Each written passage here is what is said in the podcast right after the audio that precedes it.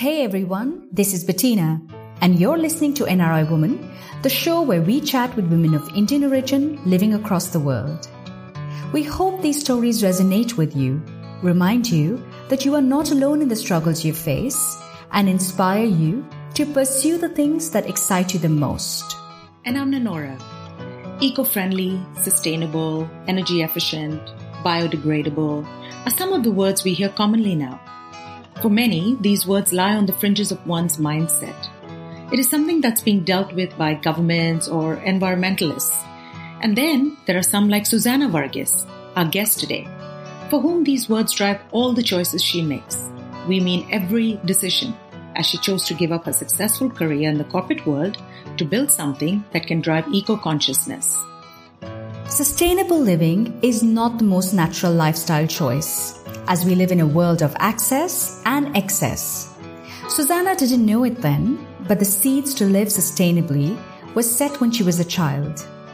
She grew up surrounded by nature in a small Indian city. She moved to the U A E after marriage, got a job, loved the big city life. And then, something changed. So I grew up in Munnar, which is surrounded with tea estates, and everywhere I turn around, it's green and pristine air and crystal clear water. So that's where I grew up. And then, of course, then I was not so happy about it. I'm like, where's city life? You know, I'm, I was missing the city. And then I think it was when my, around the time when my daughter was born, I... You know, you suddenly have that thing about you want to give her the best of everything. And I started thinking back on what I ate. So everything that I ate was grown in our garden. And everything that I used at home was natural. And I was trying to get the same for, for my daughter. And yes, there are options. I did find some options, but sometimes it is expensive. Rightly so, but I was I was always driven by that whole thing about how genuine is it. And then I started looking into every touch point in my life, in about giving to her, right? And that's when I also started thinking about overconsumption, because I think the new generation parents, I mean, we don't necessarily think twice about buying something because everything is so easily available and so reasonably priced. So you just, just buy on a whim. While uh, me as a child, I had to wait for something to come to me, and because of which I treasured what I had. And, I, and I'm trying to give her that value. Imparting that value is very hard. Susanna knows the world she grew up in and the one her daughter is growing up in are starkly different. The world today is fast. Fast fashion, fast food, fast deliveries, each impacting our world massively. And most people don't even think about the consumption. I think the primary, most important thing that I realized was, or one thing that really helped me change my outlook towards, let's say, consumption or consumption as a whole, was basically, so when you see a new product or when you see something that you want to buy, you look into the size of the product, the brand of the product, the color, you know, quantity or how much ever you want, right? Dimensions, et cetera. But how often do we think about where does this, where did this come from and where is it going? And this, these two are fundamentals. I mean, I think this is something that we should all keep in mind, because that is a conscious buy, and that is what will help us think twice about buying something and ensuring that what we buy is good for us. What started off as a desire to provide the best for her daughter triggered off something that would not only change how Susanna consumes, but also resulted in a business and her finding her purpose. When you think about it, it is my consumption that is adding to this whole mess. So if we can clean up, I mean, so, and ultimately what, what ha- happens to every person who wants to make that change is thinking, yeah, but what's a big deal if I, I only one person change? And the thing is, every little change that you could make has such a huge impact.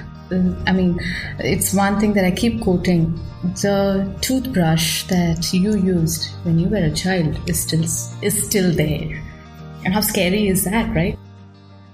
So beginning of this year, I, I had a personal tragedy. I had a huge shockwave that hit me. And it changed my life completely. It made me reevaluate everything that I was doing, everything that I was doing. And it made me, so I mean, ultimately, like, you're working because you need the income and, you know, keeping everything going, right? Or, or maintaining your certain lifestyle. But then, you know, I questioned myself on, is that what I really want? Is that what is going to make me happy? And then, of course, there was a lot of thoughts behind, you know, sustainable living and all of that that I was anyway going through.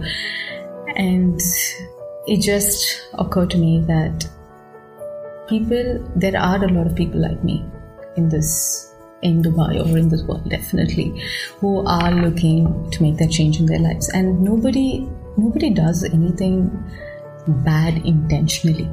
It's either because of a lack of awareness, or it is because of a lack of alternative. And that's what I wanted to bring in.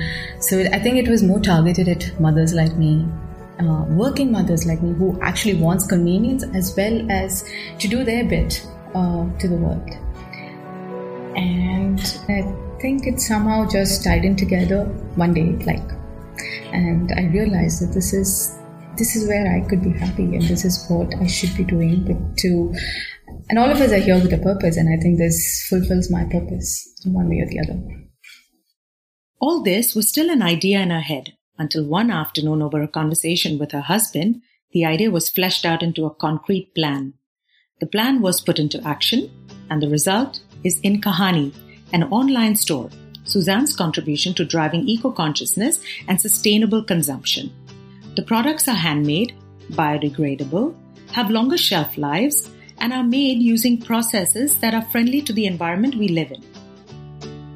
When I wanted to make a sustainable or a conscious uh, change to my lifestyle, it wasn't easy for me. I was researching, and, and I was doing it while I was working, and I understand that that's not for everybody. Like, and you fall back to convenience, even though you have that good intention of not wanting to do certain things. And for me, it was about helping that change happen for you in the most, you know, most simplest of ways. Like, you, you know, you just be at home and make that small change. If you know the story behind a product, if you know who's made it, it's not easy for you to throw it away. You, you'll save it, you'll treasure it, because there is a reason that product is in your house. And, and that is what we wanted.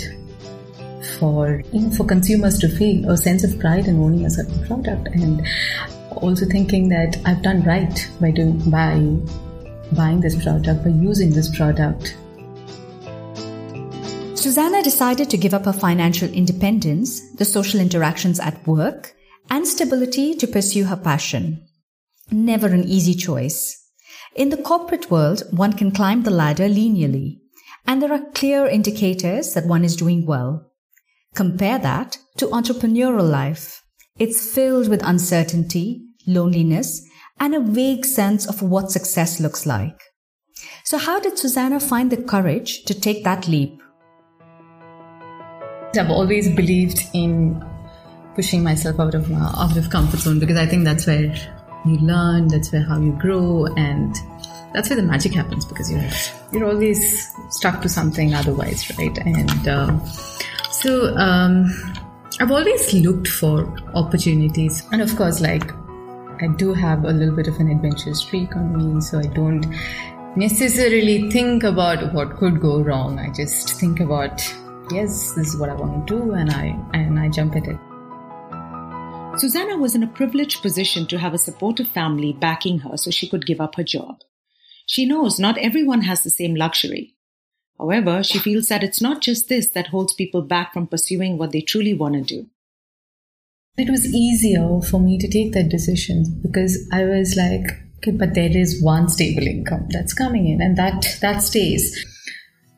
But irrespective of the financial aspect of it, I think people choose not to do something or something that they're working on out of a fear, fear of maybe a fear of failure, or even a fear of getting out of your comfort zone, because you're, you're, you're cushy, you're happy where you are, and this means maybe, you know, really pushing yourself. And also the fear of failure, frankly, I don't think I gave myself time to think about it or dwell on it. I was clear I want to do that, and and I just jumped at it. Of course, you have well-wishers and people who are like, you don't have a background, you don't have a business background, how can you get into it?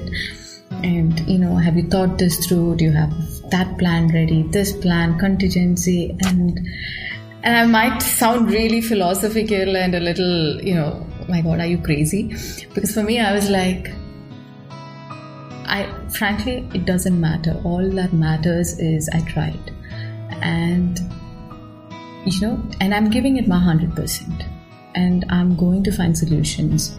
So I think I think that's what sort of helped my journey. The path of entrepreneurship has not been an easy one. Susanna had to source the products, figure out storage, packaging, photography, build a website, logistics, marketing, and the list goes on. She's handled all of this and continues to find solutions to new problems that creep up every day. The work hasn't diminished her spirit. She's rolled up her sleeves and is ready to learn and evolve as the business needs. She's comforted knowing her store increases access to those who want to make conscious buying choices at affordable prices. When you're using an eco-friendly product, it has a huge or a better impact in your future, so your health improves. Plus also it's more durable, so it lasts longer. But then the thing is, the first cost is so much high, and then you look into the other variant that is available and you're like, it's okay, like the immediate cost is much lesser with, mm-hmm. uh, you know, anything that is synthetic. So you end up buying on that, like, and and that is consumer behavior, or that is what we've been conditioned to over the last couple of decades. And I think everybody consciously realizing that this is something that all of us can contribute to. It doesn't have to be huge and heroic, but small little things that you do within your own household. If it is about changing one, you know, dishwasher scrub that you use to a more more natural based one, it's one change that one household is making, and it's not it's not large, but it it will have a huge impact on the environment, because it's it's one product less. So even though everyone embraces sustainability differently, each path leads to the same place, a life with more time, more money, more resources, and more purpose to live and create a meaningful life for all. And that is my hope for the future. According to recent U N estimates, one million plastic bottles are purchased every minute and then discarded.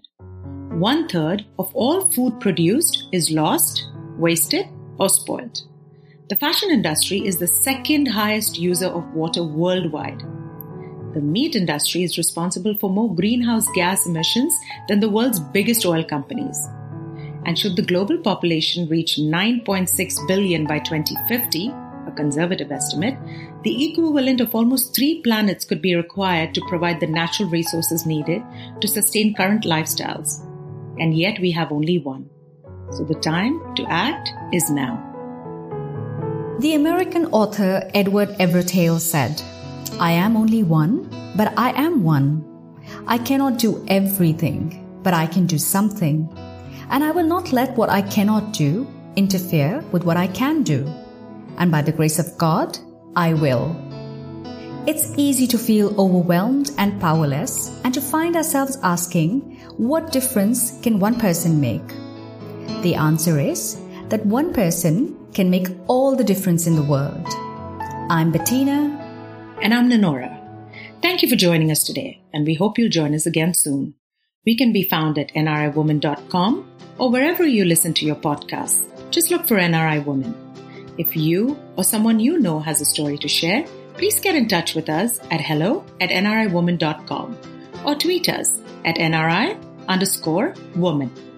You can also follow us on Instagram and Facebook at N R I Woman Podcast. Please help us share the stories of these amazing women by sharing it with your family and friends. Our featured fellow podcaster for this week is Short Stories of Augie Peterson. This is a podcast where a giant nerd, Augie, shares her original short horror stories with you every other Tuesday and reviews a horror movie every other Thursday from her blog, Snark in the Dark. Once a month, Augie interviews five indie artists she thinks the world should know about. The stories are spooky, the reviews are snarky, and the points don't matter. Her podcast can be found on any of the podcast listening platforms or wherever you listen to our podcast. Don't forget to follow her on social media for more of her podcast. Hey folks, how's it going? My name is Augie and I host a podcast called The Short Stories of Augie Peterson. Once upon a time, I had two blogs. Then one day I started listening to podcasts. They seemed like a lot of fun and would combine the thing I was always afraid to share with the world, my writing, with the thing I had no choice but to share, my theater background. So I decided to combine them into a podcast for those millennials that don't have time to read two blogs. I read the original short horror stories I write every other Tuesday and review really terrible horror movies from Netflix, Redbox, Amazon Prime, and even the dollar store with massive amounts of snark every other Thursday. On the first Saturday of each month, I tell my listeners about five new indie artists that I have interviewed that I think they should know about. So if you like terrible horror movies, learning about new artists, really good horror stories, and total nerds, this is the podcast for you. Check out The Short Stories of Augie Peterson wherever you listen to podcasts. For more information, go to augie peterson dot wordpress dot com. Toodaloo! This episode was edited by Eric Heidbreder. New episodes come out every Monday. Make sure you subscribe. Until next time, keep learning, keep inspiring, and be kind.